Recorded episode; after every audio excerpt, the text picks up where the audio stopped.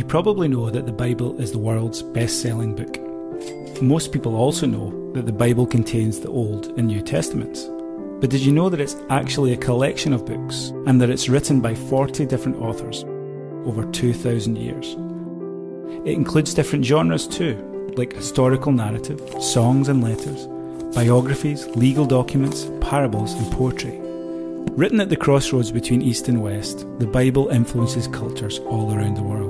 In advertising, the law, the calendar, language, medicine, education, politics, in fact, everywhere we look. In art, it's long been a rich source of inspiration for musicians, sculptors, and painters. The Bible makes an appearance in some surprising places. Think of movies like Star Wars, The Shawshank Redemption, Magnolia, Pulp Fiction, or 12 Years a Slave.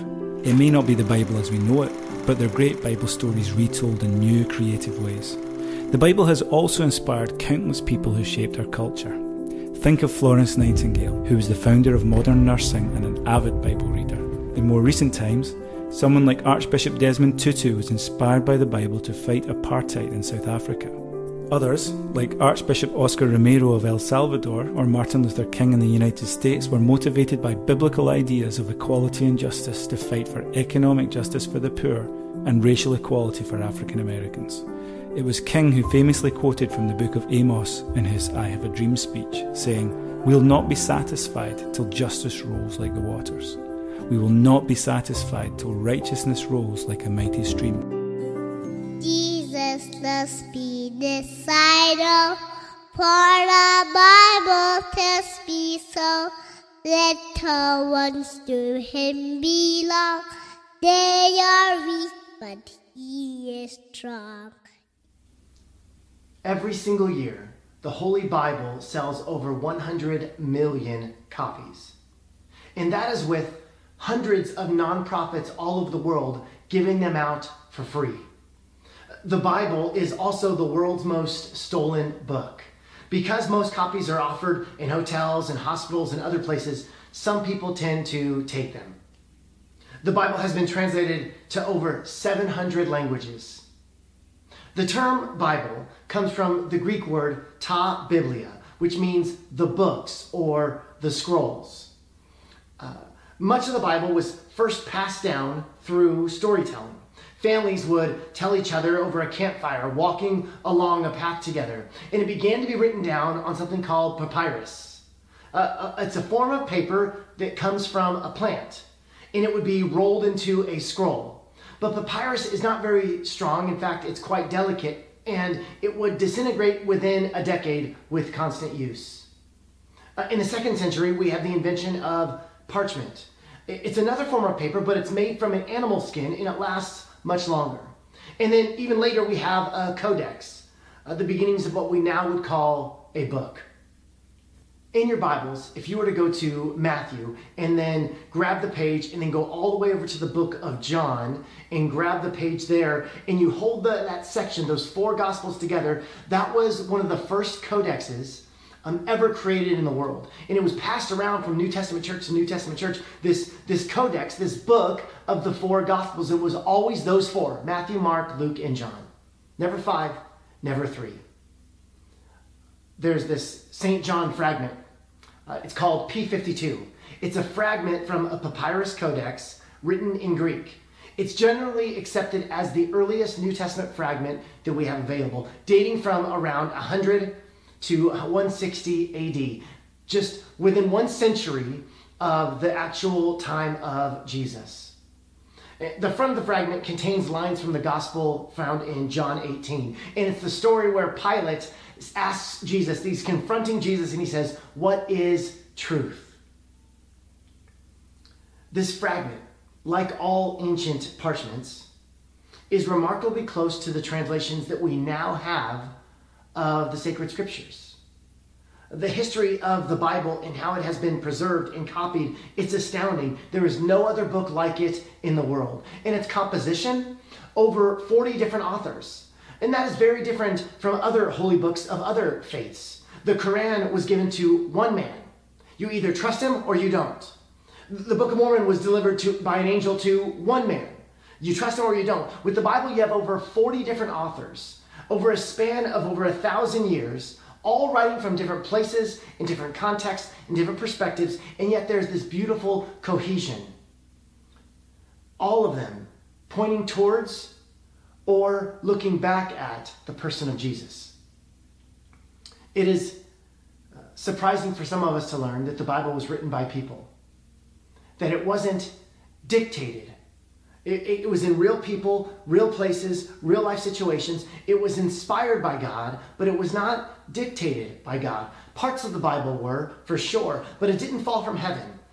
Certainly not in its completed form.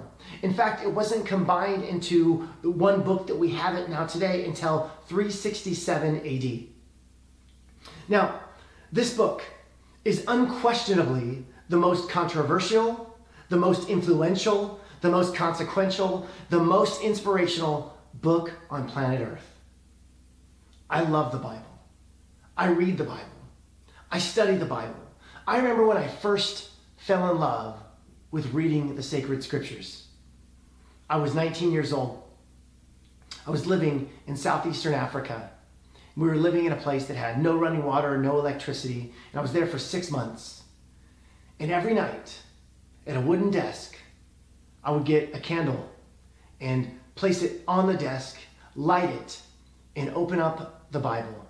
And I started at the beginning and I read page after page, story after story, poem after poem, history after history gospel after gospel.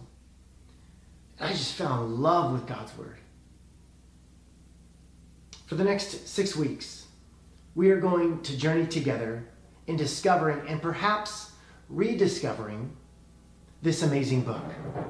And I want to encourage you to attend all of these uh, binge reading the Bible series. Whether if you miss on a Sunday, to watch it online, to go back um, and watch it on YouTube or our website because we won't have time in a 25 minute sermon on Sunday to fully discuss all the questions that might arise about this great book and this series.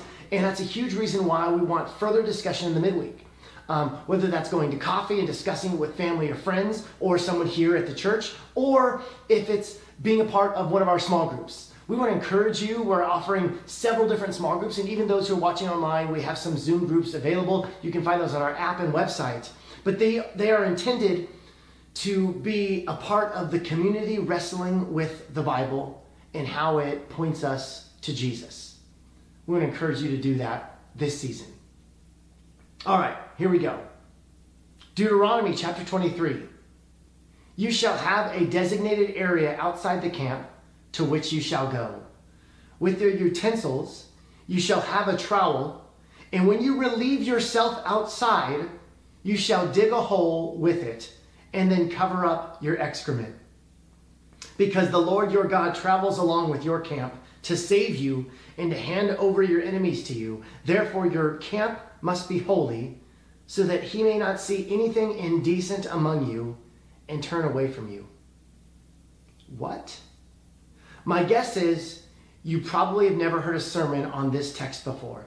But if you happen to be 150 years old, you might have heard a few sermons on this text. Because in the 1880s, believe it or not, you could find preachers expounding on the biblical teaching from Deuteronomy 23 about where one should relieve themselves. Why? Well, because in the 1880s, indoor plumbing was becoming widely available for the very first time, and churches began to debate its merits. See, before that time, when someone felt nature's call while they were at church, they would leave the building and go to an outhouse. Suddenly, parishioners all over America began suggesting that everyone would benefit from modernized plumbing in their churches. Now, no one today would ever suggest that a church should build outhouses. You won't find a church in the last 75 years that lacks indoor toilets. But in the 1880s, when indoor plumbing was just becoming this new innovation, this passage in Deuteronomy was taken by many to mean that God was against indoor plumbing.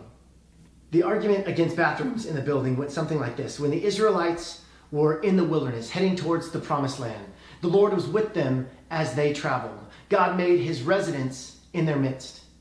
And since churches were understood as God's house, places like the Israelite encampments in the wilderness, where God was with his people, the same rules must apply to where one would relieve themselves. An outhouse was literally outside, away from the church. whereas indoor plumbing brought toilets inside of God's house. So it wasn't unreasonable to argue that God would find it unholy or indecent for believers to go to the bathroom inside the church. And in fact, many preachers made this argument from their pulpit. Pulpit. Pulpit is where they made their arguments from. God said it, I believe it, that settles it. And this is not the only strange command that we find in the Bible. The New Testament says more than once that we are, as the church, are to greet one another with a holy kiss. I don't remember the last time I received a smooch on Sunday morning, okay? You are flagrantly disregarding the clear teachings of Scripture. Now, we realize almost intuitively that there is a cultural gap between the New Testament audience, the Old Testament audience, and us here in the 21st century. And the Bible is teaching embedded principles, right? To greet one another with a holy kiss was a way to, to, to show affection that was culturally appropriate in that time. So the, the, the embedded principle is greet one another in a way that is affectionate and culturally appropriate. Now, there are tons of these cultural and contextual commands in both Old and New Testament. What are we to do about them? Because we want to be faithful to God's word, but how do we know when a scripture was meant only for that time period back then? And how do we know if it's something that we should be applying right here, right now? And this is something we're going to be wrestling with for the next six weeks. In fact, this is something that we're going to be wrestling with for the rest of our lives. The Bible is not a book that you can master. It, it's not a book that behaves according to the rules that we place on it. It's bigger than that, it's better than that. The Bible is not an answer book, but there are answers in the Bible. But that's not what makes it valuable. L- like a math book, okay? You know that the answers are in the back of the math book, okay? And if you don't, if you're a teenager and you don't know that, flip to the back, the answers are there. Uh, but the value of a math book is not that it contains answers. The value of a math book is that as you wrestle with the questions, as you dig into the problems, you yourself become wiser. You grow, you mature, you become better. The Bible has answers, but it doesn't give answers in the way that we would expect an answer book to do so. It gives them through the medium of narrative, of poetry, and of first century letters. Let me say it a different way. Rather than an answer book or a rule book, the Bible is more of a land that we go and we get to know by hiking through it, exploring its many paths and terrains. The land is both inviting and inspiring, but also unfamiliar, odd, at points unsettling, even risky or precarious. But I believe that God encourages us to explore this land, all of it, the, its strangeness, its beauty, its wonder. And we need to wrestle with it patiently, with discipline, in community, and above all with the sense that we are joining a long line of people for thousands of years who have gone before us. And we will come to know ourselves better and God better as we accept this great challenge of the Bible. When you give up the Bible as an answer book or a rule book, you get it back as something so much better. Well, what is it? Here's our thesis. And here's not only the main point of my sermon today, but this is the main point of the entire sermon series. We're going to be repeating it throughout. We believe in the authoritative, infallible, inerrant Word of God, and His name is Jesus. We read and study the Bible to better follow and love Jesus.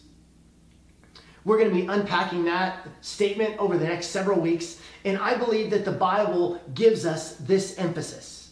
The Bible is to us what the star was to the wise men, it leads us to Jesus. So let's dig into the Bible. If you have your Bibles, turn to Mark chapter 9. It's the first book of the New Testament, and we're going to read this story together. Verse 1 And he said to them, Truly I tell you, some who are standing here will not taste death before they see that the kingdom of God has come with power. After six days, Jesus took Peter, James, and John with him and led them up a high mountain where they were all alone. There he was transfigured before them. His clothes became dazzling white, whiter than anyone in the world could bleach them. And there appeared before them Elijah and Moses, who were talking with Jesus. Peter said to Jesus, Rabbi, it is good for us to be here. Let us put up three shelters one for you, one for Moses, and one for Elijah. He did not know what he was to say, so because they were frightened. Then a cloud appeared and covered them, and a voice came from the cloud This is my son, whom I love. Listen to him. May God bless the reading of this word. This story is called the Transfiguration, and it is found in Matthew and in Luke as well. So Jesus takes his core disciples up onto the mountain, and Jesus is transfigured. The, the Greek word is metamorpho. It's where we get the word metamorphosis. He, he becomes something different, dazzling, bleached white. And then Moses and Elijah show up. Well, who are they? Moses, he's the lawgiver. He is the embodiment of the Torah, the first five books of the scriptures. And who's Elijah? Well, he's the iconic prophet, the quintessential prophet who was taken up to heaven. So to say Moses and Elijah was a shorthanded way of saying the law and the prophets. And that's how the Hebrew scriptures were called back then. Uh, the law and the prophets. Jesus says himself to summarize the law and the prophets. It was one way to talk about the Old Testament. Moses and the Torah is like the full moon shining in the night. It gives you enough light in the darkness to navigate forward. The prophets are like the starry constellations in the night sky. They too provide some light. And if you can read the constellations, you can uh, navigate by the stars. In a pre Christ world of darkness, the law and the prophets provided the light for people to move forward.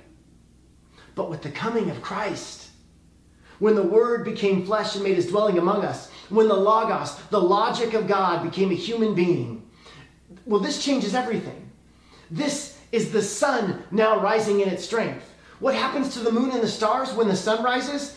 They recede. They, they fade into the background because the new day has dawned. Because God could not say everything he wanted to say in a book, so he said it in a person, and his name is Jesus. Look at verse 8.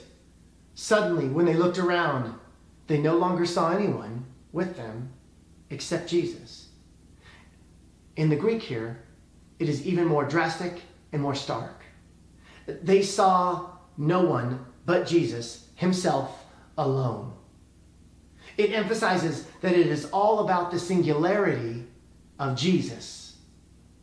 Jesus is what God has to say. Wait, what are you saying? Are you saying that Jesus is above the law and the prophets? Yes. Are you saying that Jesus is, has more authority than the Bible? Yes, and I think that the Bible tells me so. The Bible is not a how to book, it's a here's who book. The, what the Bible does infallibly is point us to Jesus.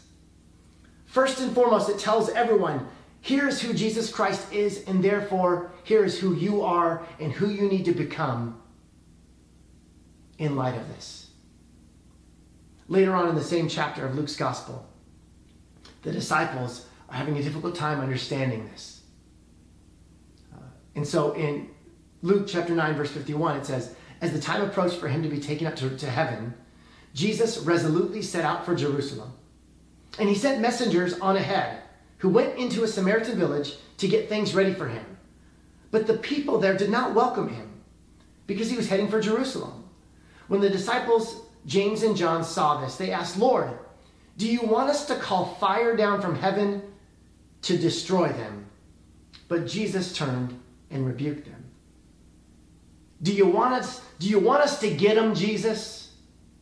Because that's what happens in the Bible. Actually, it happens with the prophet Elijah, the one they just saw on the mountaintop. It's right there in the good book.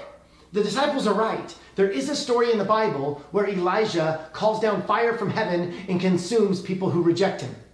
There's, in that story, there's a bad king who wants to arrest Elijah. So he sends a messenger with 50 soldiers. And then pff, fire from heaven, they're consumed. When the bad king hears about this, he sends another group 50 more soldiers, one more messenger, poof, drone strike. They're, they're gone, they're on fire. 102 people dead. So Jesus is not welcomed in a village. And not just any village, a Samaritan village, the half breeds, the compromisers. And the disciples asked Jesus, Jesus, do you want us to get them? This must be God's will. It's right in the Bible. Jesus says, the Son of Man didn't come to destroy, but to save. Do you see how you can use the Bible to silence Jesus? This has been the case throughout much of Christian history. If we have ears to hear, we must listen to the Father's voice at his Son's transfiguration. This is my beloved Son. Listen to him. We're not called Biblians. We're called Christians. We're not people of the book. We're people of the person. It's not about biblical principles, it's about Jesus. See, you can appeal to biblical principles and condone all kinds of terrible things. This is the danger of the Bible. People have used it to justify horrific, awful things done in the name of biblical principles. The Bible does not present in either Old or New Testament a clear condemnation of slavery. It seems to accept it as an inevitable institution. But for the Christian, that doesn't matter. Because in the light of Christ, we come to understand that every human being is made in the image of God and has intrinsic worth, and we are to treat them as we would want to be treated. As followers of Jesus, we help take the chains off of humanity, not put them on. That's from the light of Christ, not from biblical principles. Wars of conquest, violent retribution, institution of slavery, women held as property, they're all biblical. But when placed in the light of Jesus, these primitive assumptions must be renounced. What was once acceptable in the dim light of Moses and Elijah is now rejected in the light brighter than the sun, shining from the face of Jesus. Today, Moses and Elijah, the law and the prophets, they do one thing they point us to Jesus. Someone might ask me, Do you follow the Bible? I would say no. I follow Jesus. I read and study the Bible in order to follow Jesus better, to love Jesus better. Here's what I'm trying to say to you. If you're reading the Bible and you're becoming more judgmental and less loving, you're doing it wrong. If you are reading the Bible and you are becoming more hateful and less graceful, you're doing it wrong. The main teaching of Jesus centers around this thing he called the kingdom of God. His kingdom was his message, and his life and example demonstrated this kingdom. So if we follow Jesus, we lean into that. And the kingdom isn't just something when, that we get when we die. No, it's something that we try and bring here on earth as it is in heaven. God's will, God's reign, God's peace, God's love. We pull it from the future and into the present. I would like for you to engage in a thought experiment. And it is going to take some imagination. The first thing I want you to imagine is a time machine. Okay? Uh, many are probably coming to your head. Maybe it's it's some little box with lasers. Um, maybe it's Doc Brown's DeLorean from Back to the Future. I don't know, but you need a time machine because you are being sent back in time to Montgomery, Alabama, 1850. And your task is to go to the first conservative church of Montgomery and convince them to change their stance on slavery. Good luck. Okay? What would you say? How would you go about it? I would suggest that you tell the truth. Tell them you are from the future. And tell them about the future. Tell them about a coming war that will be horrible beyond their own imagination. Tell them about a tall man born in a log cabin in Kentucky. Tell them about the Emancipation Proclamation. Tell them about a 14th Amendment and the wrongs that it would try to right. Perhaps you could take them much further into the future. Tell them about a woman from their own town who will become famous because she refused to give up a seat on a bus. Tell them about a preacher from Atlanta who's named after a great Protestant reformer who will one day be a pastor in their city. Tell them about this man's dream, how he will die a martyr's death and change a nation. Tell them where the future is headed. You might say it like this My dear Christian friends, I am from the future. I am a prophetic witness of that which is to come. And the future does not belong to you. The future does not belong to your system. The future does not belong to slavery. Slavery has no future. And if you continue to align yourself with it, it is destined to be abolished. The future will hold you in contempt. The future belongs to freedom. The future belongs to equality. The future belongs to justice. And if you were to preach that message in that church in 1850, you'd be lucky to make it out alive. But you would, in essence, be saying, Repent, for the kingdom of God is coming. We are to be a foreshadowing of heaven, heaven here on earth. We follow the risen Christ who transcends every point in history and every culture. Following Jesus moves us away from law and moves us into love. Jesus says he's the fulfillment of the law and the prophets. He doesn't get rid of Elijah and Moses, he fulfills Elijah and Moses. You know what the best part of reading the Bible is? It's, it's when you close it. When you close it and it's finished, because now you have a chance to apply it to your life, to see if it really means something more than its pages. That's when you can live it. To memorize scripture is great, but to metabolize scripture is best. Get, let it get inside of you, do its work inside of you and open your heart to the Christ it points to. God, I pray in Jesus' name that we grow in our appreciation, our love of the Bible. We thank you for this amazing gift that you have given us. And God, as we read it, may we be conformed to the image of Christ. In Jesus' name, amen. We want to thank you so much for joining us for week one of binge reading the Bible here at Prodigal Church.